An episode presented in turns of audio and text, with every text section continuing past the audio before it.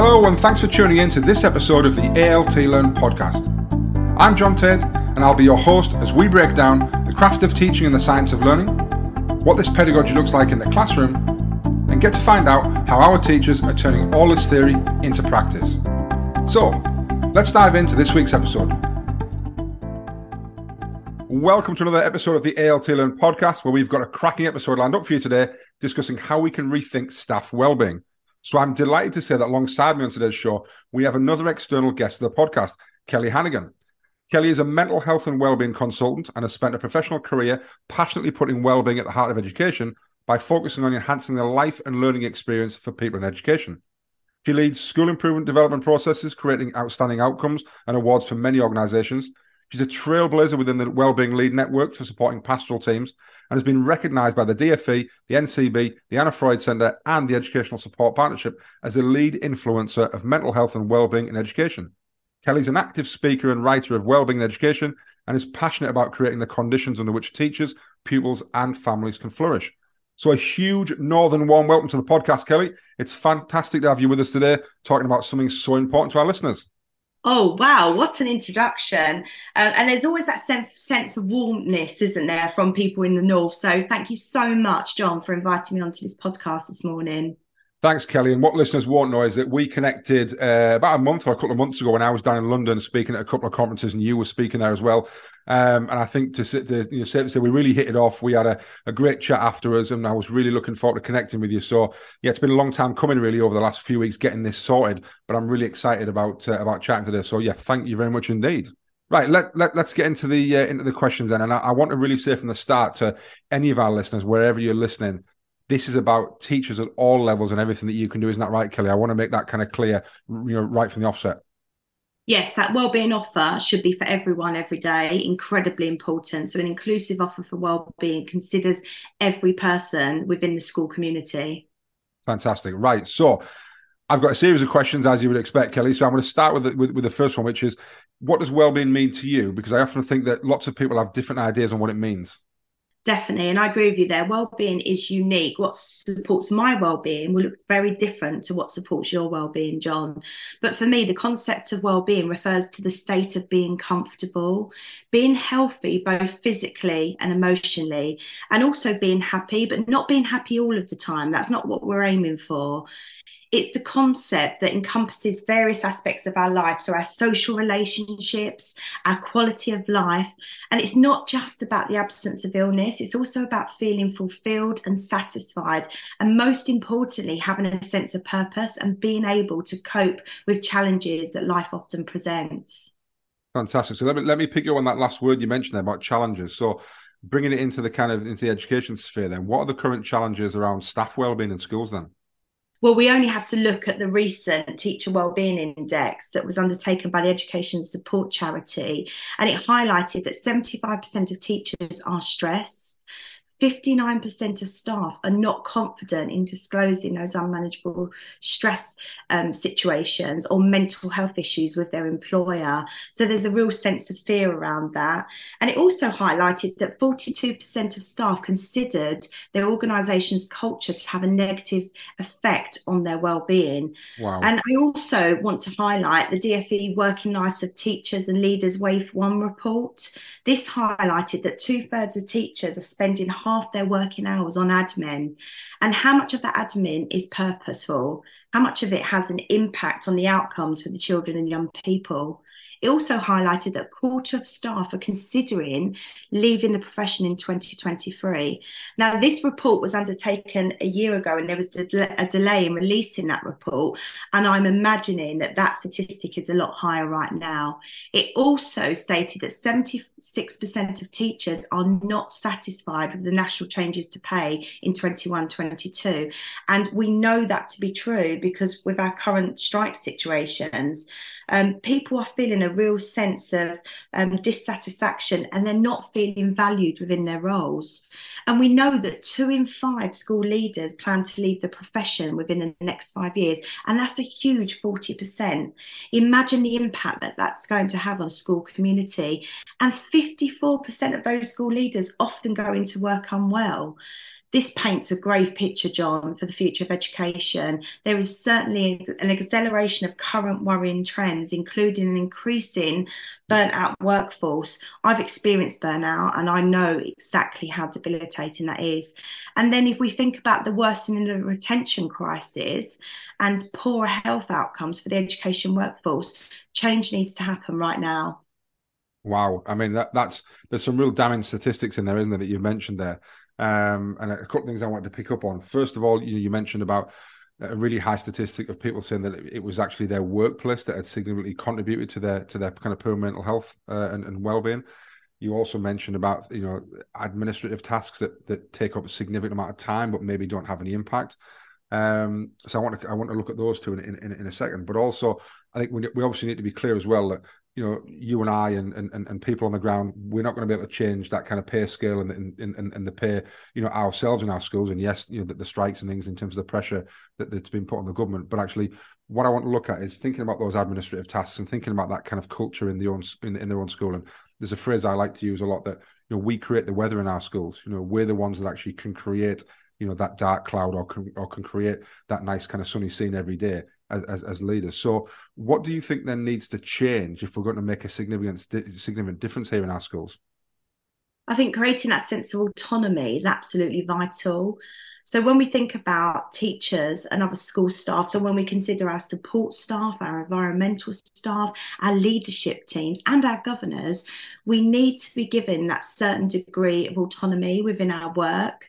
Um, so that means that we can make decisions about how we perform in our roles and how we manage our workload. This in turn will certainly increase job satisfaction and motivation, um, as well as to lead for better outcomes for students. And I want to highlight the importance of head teachers and school leaders taking time to work from home it's really hard to have that strategic view and to be able to do that deep focus work when you're constantly serving others. There's those constant interruptions. And by prioritizing your work at home, whether that be half a day a week, one day a week, or every other week, what you're allowing to happen is that space for autonomy to grow, for people to learn from their mistakes. And that develops that sense of trust. So we need to trust our staff and give them the support that they need to succeed. And this means providing the resources and purposeful training, as well as being a listening ear for their concerns and feedback. And that feeds into our communication as well. Effective communication is crucial for building trust and promoting a positive school culture. So that means being transparent about decisions and policy, as well as providing those regular opportunities for feedback and discussion. I often shout about your voice matters, but do not take people's voice if you're not going to create purposeful action. That's incredibly important. And share why you're asking for their voice and what your intention is around that. And another thing that comes up a lot, and I've been part of working within trust where there's been a huge sense of change, change management, if it's not done right in an effective way, where communication is key, that has a dramatic impact and negative impact on a school environment. So we need to be able to adapt to change and circumstances and embrace new ideas and approaches. But this means having that effective change management process in place. And I would highlight taking a look at the management working standards. There's some great resources there with the health and safety executive. And then professional development, so important, but not just professional development, personal development to develop that sense of self awareness and robustness and resilience to be able to cope in the role. And I want to just top end that, uh, bottom end that with the importance of having supervision and coaching within schools. Um, and my training for reflective supervision in schools is hugely popular. And I think this highlights the needs for people to have someone as their emotional backstop. Fantastic. And, uh, and, uh, and when you were initially talking about it, you kind of led my mind down when you talked about head teachers and working from home. I was I was kind of thinking about whole school leadership here. But then the longer you talked actually in that answer there about trust and about communication and how you do that and the change management, I was actually thinking this is relevant to leaders at all levels, isn't it, Kelly? We're not just talking about schools here and how how a school's led. We're, we're talking about how an English lead leads their English department, how a FAIRS lead leads that. You know, that, that, that that's right, isn't it? Yeah, it's it's everyone but I am particularly concerned about our leadership at the moment in education. We only have to consider the recent devastating news um, of Ruth Perry's death. Mm-hmm. And that's really put a spotlight on the current pressures that school leaders are under. They're often running on empty, and you can't serve a diet of well-being to others when your own diet is malnourished. So it's absolutely important that school leaders have a sense of stability when the ground is often shaking beneath them. Um, so I believe it's absolutely vital that we look after everybody within a school community and consider all within our wellbeing strategies. Yeah, I really like that, and it's something I've written about before. Is is the idea that are you giving hundred percent to your students, or are you just giving hundred percent of what you've got left in the tank? And a lot of people think they're giving 100%, but actually, if they're not looking after themselves, if they're not prioritizing their own well being, then they're only giving what they've got left. And actually, our kids, our you know, and our communities, especially our most disadvantaged and vulnerable, they need the very, very best of us, not just what we've got left. So I think that that that's a really important um, in, in, important thing to think about there. So thinking about that then, and, and moving on to that, my next question, which is a perfect link, really, talking about um, prioritizing our own well-being and, and, and making sure we, we we're giving our students the very, very best how can then teachers, school professionals, leaders, support staff, how can we all actually prioritize our own well-being? And if you've got any kind of examples or golden nuggets that people can take away that people can use and put into practice the very next day. Yeah, of course, John. And I'm going to be really honest with you. I'm working on this stuff every day myself. I have to be that role model for well-being, and it is hard, especially when you love your job and you're very passionate about your job. You tend to give everything to your job, um, and then what's left is the rest of you for yourself and everyone else, your loved ones, for example. Yeah. I really do believe that self-care isn't selfish. It reduces the risks of burnout and increases our emotional intelligence. And I remember someone saying to me, What does self care feel like? How is it different from when you're not prioritizing it? And I say to them, you only get that light bulb moment when you really set down those boundaries around self care and you start to implement those everyday habits. And it's only then that you realize, how did I cope before without this? Mm-hmm. So, my simple message is here is that you need to prioritize self care. And I've created a new training model called the seven pillars of self care. And this focuses on mental self care, emotional self care, physical self care, environmental self care, spiritual self care, recreational self care, and social self care. And essentially, what this program will help us consider is ways that we rest, eat, move, sleep, learn, connect, and reflect.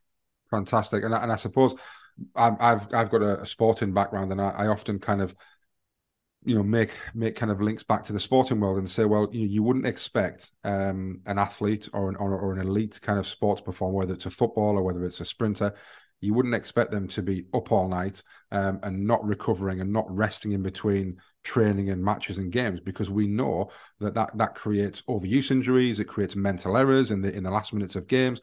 Actually you know when you look into professional sport and, and, and elite level sport they talk about the, the next training session starts the minute the first one finishes because it's about the recovery phase and we would never expect somebody to perform at their best level in, in that in that uh, kind of environment and, and forum if they don't do that. So i think we need to then treat our bodies and our minds more like athletes do because you know the job we do is is is, is even more important. So yeah I, I, absolutely concur there with that. So breaking that down a little bit and you mentioned there you know things about um you know personal um, and, and kind of sleep and, environment etc etc so let's have a look at some kind of small steps then to improve well-being. What what can what can people do now if they're thinking right okay i'm on this kelly i get this i want to improve my uh, my self-care i'm committed to it i want to do it but give me some kind of examples then that, that, that people can do yeah, I think first of all, we need to consider those small habit changes because it takes 66 days of doing something consistently for it to become a more entrenched habit.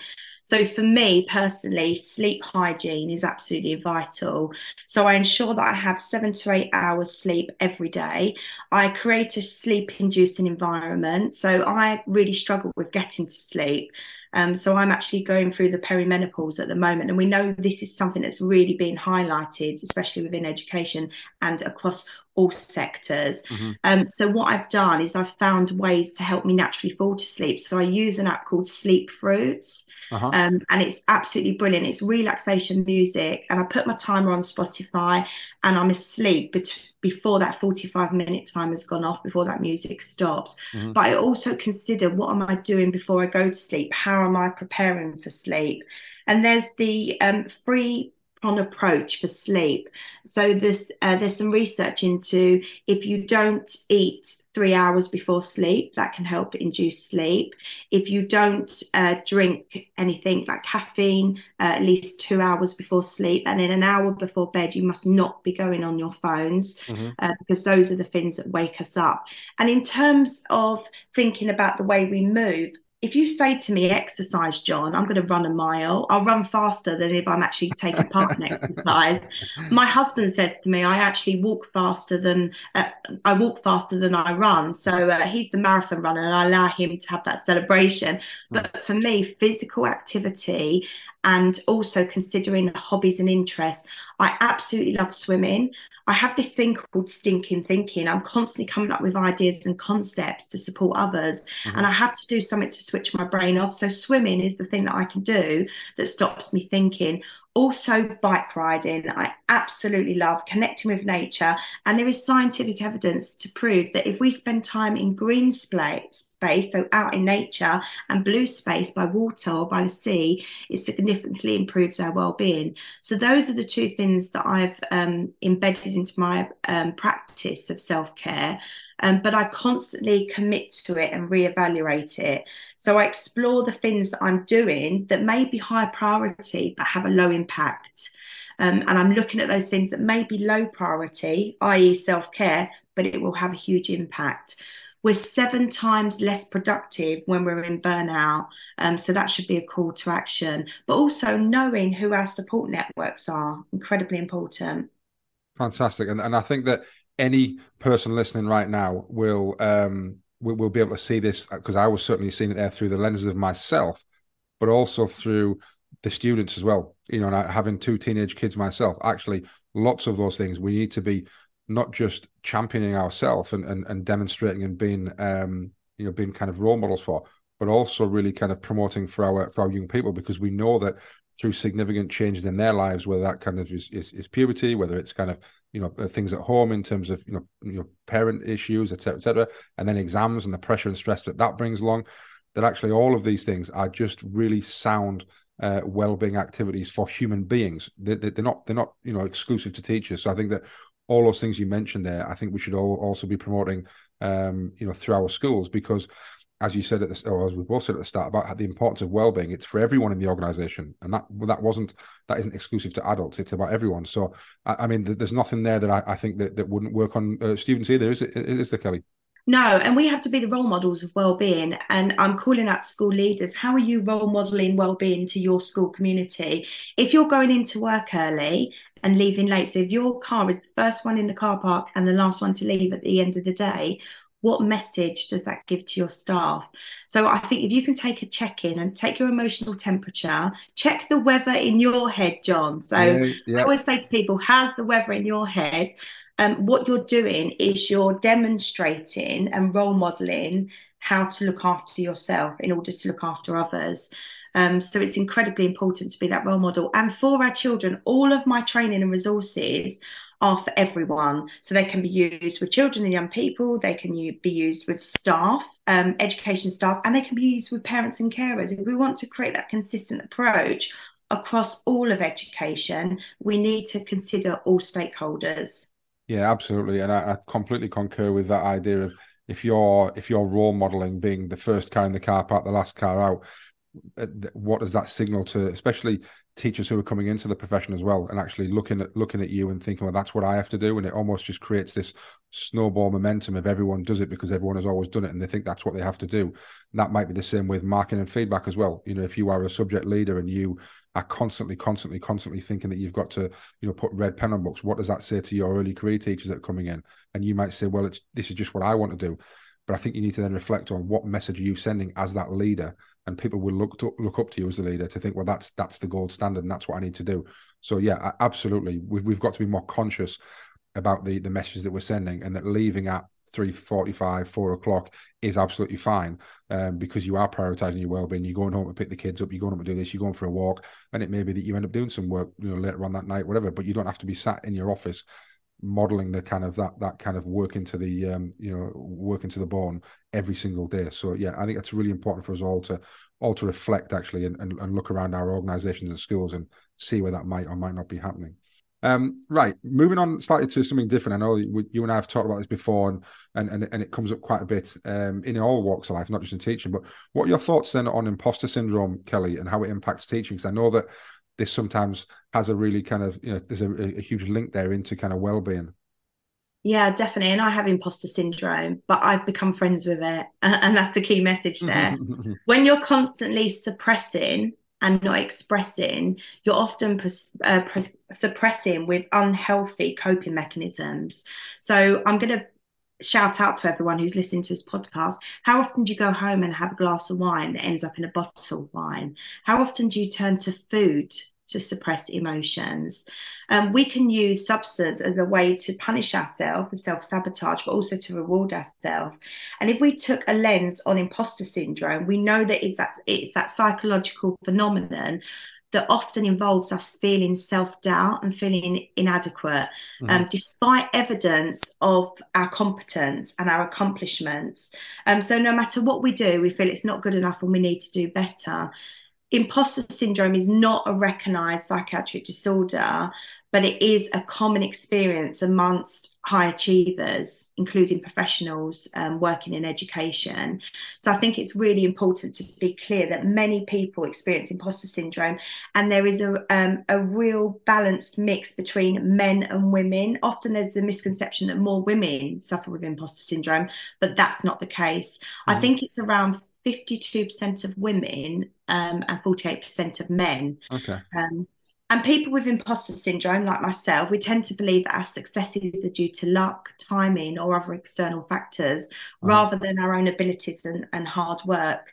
And we also can sometimes have that fear of being exposed as a fraud or an imposter I am a confident public speaker, um, and you've seen me speak, John. But yeah, yeah. just before I go onto that stage, I always have this imposter. My imposter is called Bob, so I've given a name, and Bob will say, "Oh, this is not going to be very good. The audience are not going to enjoy this." And I simply say, I have a mantra for my imposter, and I say, thank you for sharing, but I'm an adult and I'm absolutely fine.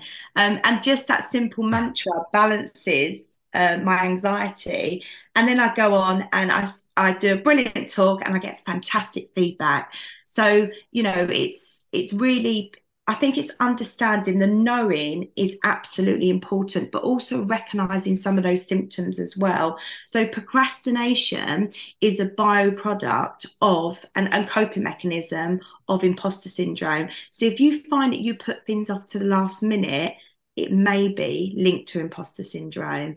Um, and remember that ask yourself and remind yourself that remember, do not let your desires for perfection get in the way of being good enough. Good enough is good enough. Wow, that's great. And that was something I was I wanted to pick up actually on when you said right at the start, and then you led you led into it actually about you've you've become friends with your imposter syndrome, and then you kind of went on to talk about the fact that you've even named him uh, as Bob. So, just can you just talk me a bit more about kind of how you've you know for our listeners how you've become friends with your imposter syndrome what you know what it what it what it's allowed you to do. And you, you give a brief example there about kind of you know before you go on stage but how how has that really helped you? And, and what does it really mean to kind of become friends with your imposter syndrome?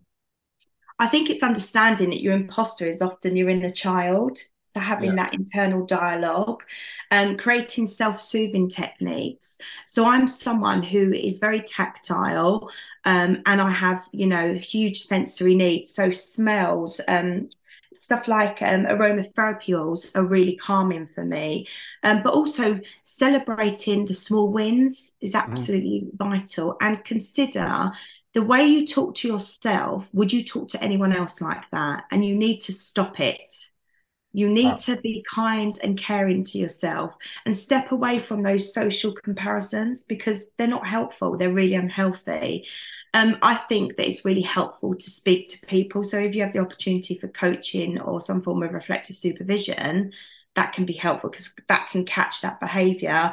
But I think just try not to go into conflict with your imposter because it becomes louder and louder. It's about creating uh, that sense of understanding um, and kindness towards yourself because our imposter is essentially trying to protect us. Mm-hmm. It connects to our fear mechanisms. And, and I always say to myself, I'm going to function today from a space of love and care rather than from fear. And mantras really do make a difference. Meditation, mindfulness, um, really important. But my key message here is find the thing that suits you because we are all individuals.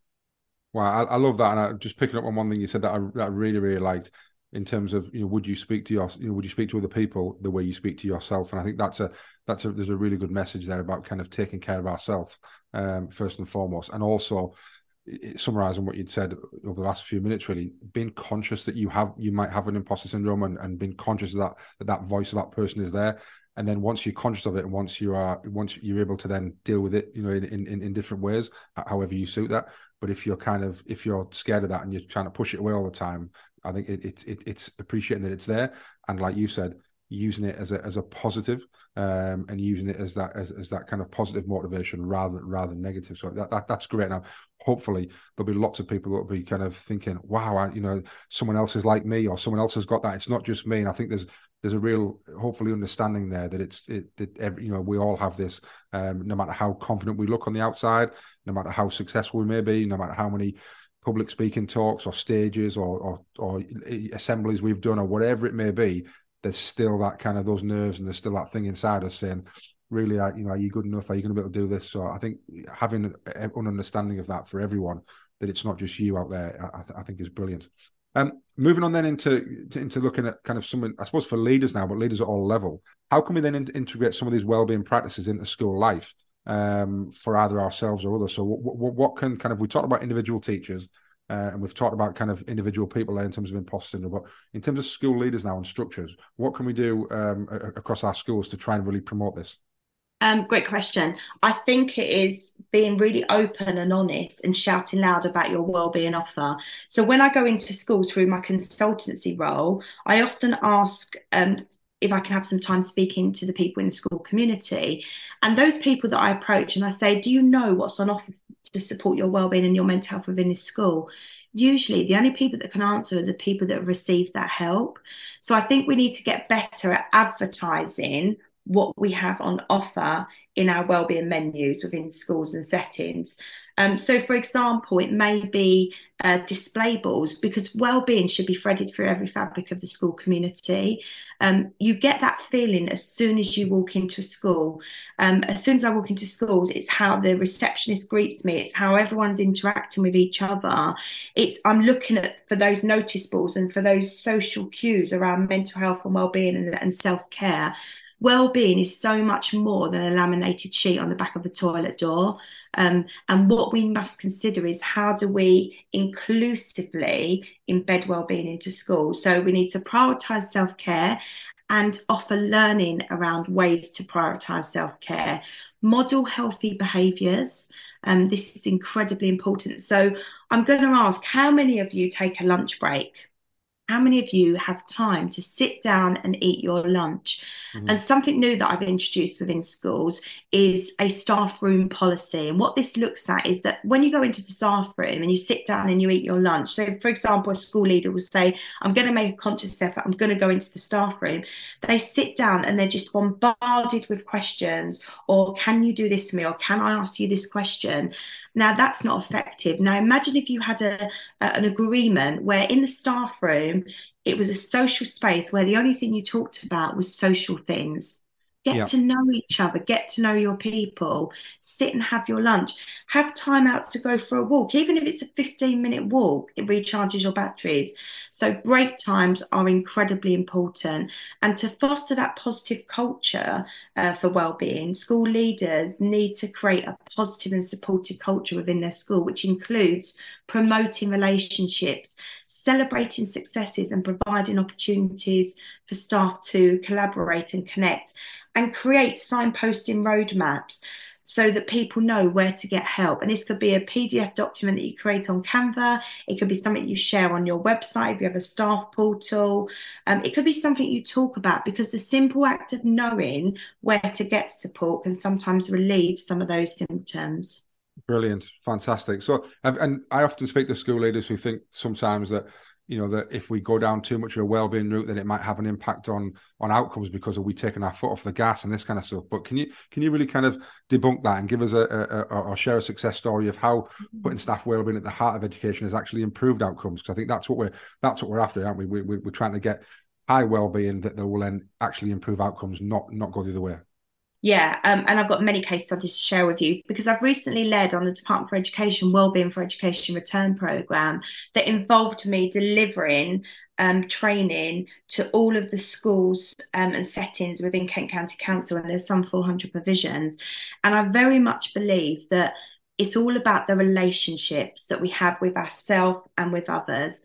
Um, and I think this is why so many people come back and book my service. And I think it's because of those professional relationships that I've created with those environments. But I'm going to give you um, an example of how it works and why it's so important. Um, so I was invited into a school to as part of a school improvement plan a school was put in a primary school was put into special measures the school was really struggling it was a large free form entry primary school um, that was set in a suburban area. And there was a real mix of poverty and affluence within that area. Teachers could work four miles up the road and have a four grand pay rise. Um, so there was a real sense of need to keep people working in the school. When I first arrived at the school, some 50% of staff were long term supply staff. The school was a broken community in terms of relationships, if I'm going to be honest with you, and behaviour symptoms were at all time high. Um, staff morale was was an all time low as well. Um, so what I did was I worked with an incredible leader and I said, look, let's put well-being at the heart of education. I promise you, if we do this together, um, with the whole school community because it's a done with, not a done to. I said we will see those raises in attainment, attendance, and also it helped with the recruitment crisis. So we did for two years. We put wellbeing at the heart of education in a purposeful way. We used the voice of people to consider ways to manage workload, collaborative planning. Um, we off, we introduced a wellbeing menu for staff as well that was led by their voice, and the outcome was that the attainment levels were the highest they'd ever been. The school was awarded outstanding um, for the uh, personal social development of the children and young people. But I always say, so what? Remember, we don't do things to be Ofsted outstanding. We do things to be outstanding at what we do. But the magical memory that I have from working with this school is the environmental staff said to me, Kelly, unless you can arrange for us to have more wages and work less hours, we're not really interested in, in this wellbeing staff. And I kept going back and kept inviting them into the program and into the support. And they kept saying no, but at the end, when I said goodbye to the school, a bit like Nanny McPhee, when my work was done and I left, and the school was in a really good place, and I was able to leave that legacy the, the cleaning staff came up to me and said, Kelly, do you know what? I didn't believe in this stuff, but I've seen the magic that it's done within the school community. The children are happier, the staff are happy, and the parents and carers are more satisfied. And do you know what? Just the simple act of you asking us and inviting us into everything made us feel a sense of belonging. And we found what our well-being thing is. Um, we now go out for a walk at lunchtime instead of moaning in the staff room. Wow. Is that, I mean, I, I, I imagine that probably brought a tear to your eye, Kelly, to be honest. Yeah, still now. I've got a lump in my throat now yeah. because I am I am a heart a work of heart, John. I literally eat, sleep, and breathe this stuff because I really care. I really care about the outcomes of children and young people. I struggled in school myself, and I come from a traumatic background, and I knew what it was like to be in a school and not feel that sense of belonging or inclusivity. I wasn't good at learning, but I was really good at lots of other things. Um, so I think we have an important role here to shine a spotlight on everyone's special, unique qualities because we're all brilliant, but sometimes we label our brilliance on academia, and, and I don't think that's right. When people feel confident, they then take risks with their learning. That's fantastic. That's such a lovely case study and story for, for, for people to kind of reflect on and think about and think that actually it's not just about you know doing more work and how can we do more and how can we put more hours in because actually, as we've as we've said earlier in this podcast, all that does is create people who are tired, people who are burnt out, people who are at the end of their tether, people who are more likely to snap um, and um, and lose their temper or, or to shout or all that type of stuff. And actually, by going the other way and by you know by really focusing and and prioritizing well-being, then the magic can happen because it can be a far better place to work, to learn, to to be part of, um, you know, to interact with and to socialize with. So I think that, that that's a fantastic case study for all people to to to uh, to consider, especially school leaders in, in, in terms of what they can do and how they can really take this uh, you know as a real priority and really take this seriously and not just have it as a, a tick box oh well you know we, we, we you know we've done a meeting on well-being therefore we've done well-being you know all those ridiculous things actually it's, it's about real prioritizing what's really going to make a difference uh, and really taking some time to reflect on that because as you mentioned there those things don't happen overnight do they kelly? You know this takes a long time of, of, of kind of you know sweating the small stuff really and really and really strategizing. So i mean i imagine that you know that that case study you talked about wasn't just a few weeks or a few months. It was over a longer period of time yeah, it was. And what schools tend to do now is they buy me in for so many days over the academic year, and I'm really flexible with my time um, because I think it's really important to have that constant contact. So I don't just go in a school, do my day's work, and they don't hear from me. It's that relationship that I build and the support that I offer over the academic year that's really helpful. And we must remember well-being in schools is not a tick box exercise. It has to be done in a purposeful and caring way. But also, we must remember that we should share expectations around work commitments, incredibly important, and around learning. And we must remind people that we all have our individual responsibility for our own well-being, and then there's the collective responsibility within an organisation. So what we must not do is throw well-being down um, in, in a threatening way to school leaders, because that has a dramatic impact on the school culture. Right, that's brilliant, Kelly, and and you've given us so many kind of golden nuggets and case studies and and lots of things for people to reflect on. So if people are buzzing with excitement, they've got lots of things going around in their mind, they want to do more about this either themselves uh, or as a school leader. How can you or, or where can you signpost people to for your go-to resources and publications to really foster a positive well-being culture in education? Yeah, great question. Let's be honest, there's so many resources out there. And my worry is that there's a white noise around mental health and well-being and it can become like wallpaper. But these are my go-to resources. So Andrew Cowley's book, The Wellbeing Toolkit, is a fantastic book, and you can see a case study of my work within that. He also has the Wellbeing Curriculum, which is a fantastic book as well. You can also take a look at the Big Book of Whole School Wellbeing. Um, there's some fantastic examples from over 22 authors, um, and I've written a chapter about how to develop positive empowerment programs for parents and carers in schools within that book. And most recently, I absolutely love Hywel Roberts' book, which is called Botheredness. Um, I'd highly recommend taking a look at that. You've also got the Mentally Healthy Schools website that has um, resources for staff wellbeing, um, pupil and student wellbeing, and um, parent and carer wellbeing. And I'd like to spotlight the Hub of Hope. Um, if you go to www.thehubofhope and pop in your postcode, it gives you lots of local resources for mental health and wellbeing within your local area. And not forgetting the fantastic charity Education Support. They have fantastic resources, which includes um, a hotline for people to connect with. They also have lots of other resources uh, to support staff wellbeing. And you can connect with me um, and my resources. So I support all phases of education from early years right the way through to further education with a three pronged approach, which factors in staff wellbeing, um, pupil wellbeing, um, and family engagement and family community wellbeing. Brilliant. And it's interesting you you mentioned about Hywel Roberts there. We had Hywel as a guest on the podcast about two episodes ago. Uh, I've, I've spent a lot of time with Hywel and I think he's fantastic. And that idea of kind of, you know, getting the kids to be bothered, but also yourself as well, I, I think is really important. So before I go to my last question and give you a, a, final kind of soapbox moments to kind of to, to, to give your philosophy and education. You mentioned there about people contacting you. So before I forget, can you can you tell people where they can where they can contact you, Kelly, or how they can contact you, whether it's on social media, whether it's via email, whether it's via you know website or the trust? Yeah um, please do get in touch. Um, i'm always connecting with people and get great energy out of collaborative work. So you can find me on twitter at mindwork matters on facebook at mindwork matters. You can also find me on instagram at mind underscore work underscore matters and you can find me under my profile linkedin kelly Hannaghan or you can email me kelly at mindworkmatters.com so that's how you can contact me. Please do get in touch. As I say, I love to connect with people. Fantastic, and I, I, would absolutely urge anybody who is thinking about even just for a conversation or or, or some thoughts, or even just to follow the uh, the work that Kelly puts out.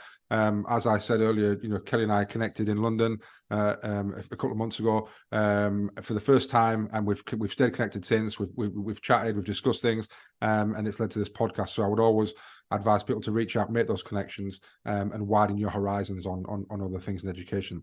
So my final question then, Kelly, and your as I said, your your soapbox moment, if you if you haven't had that already, to talk about kind of you know a, a final kind of you know, takeaway message and your your own philosophy for well-being and a, a little bit of a call to action for people if they haven't already kind of been inspired by what you've said. I work with schools both nationally and internationally, um, and I think it's really important that if we purposefully put well-being at the heart of education for everyone every day, it looks after the life and learning outcomes, increases job satisfaction, helps people to feel valued, and gives them that sense of belonging that provides that social scaffolding for community spirit. Um, so please, if you can, for now, just take some simple steps and put well-being at the heart of education. There we go, brilliant. Well, I just want to say a massive thank you, Kelly. Um, I hope you've enjoyed it uh, as, as much as I have. Uh, connecting again, it's been a it's been a great conversation, and hopefully, um, you know, anybody who's been listening at whatever level uh, c- can take something away. So, uh, yeah, just a, a huge thanks once again, Kelly. Oh, thank you for inviting me on. Thanks for listening to the ALT Learn podcast. We'll be back soon with another episode where we'll be speaking to more of our teachers and finding out how they're turning theory into practice. Until then, take care.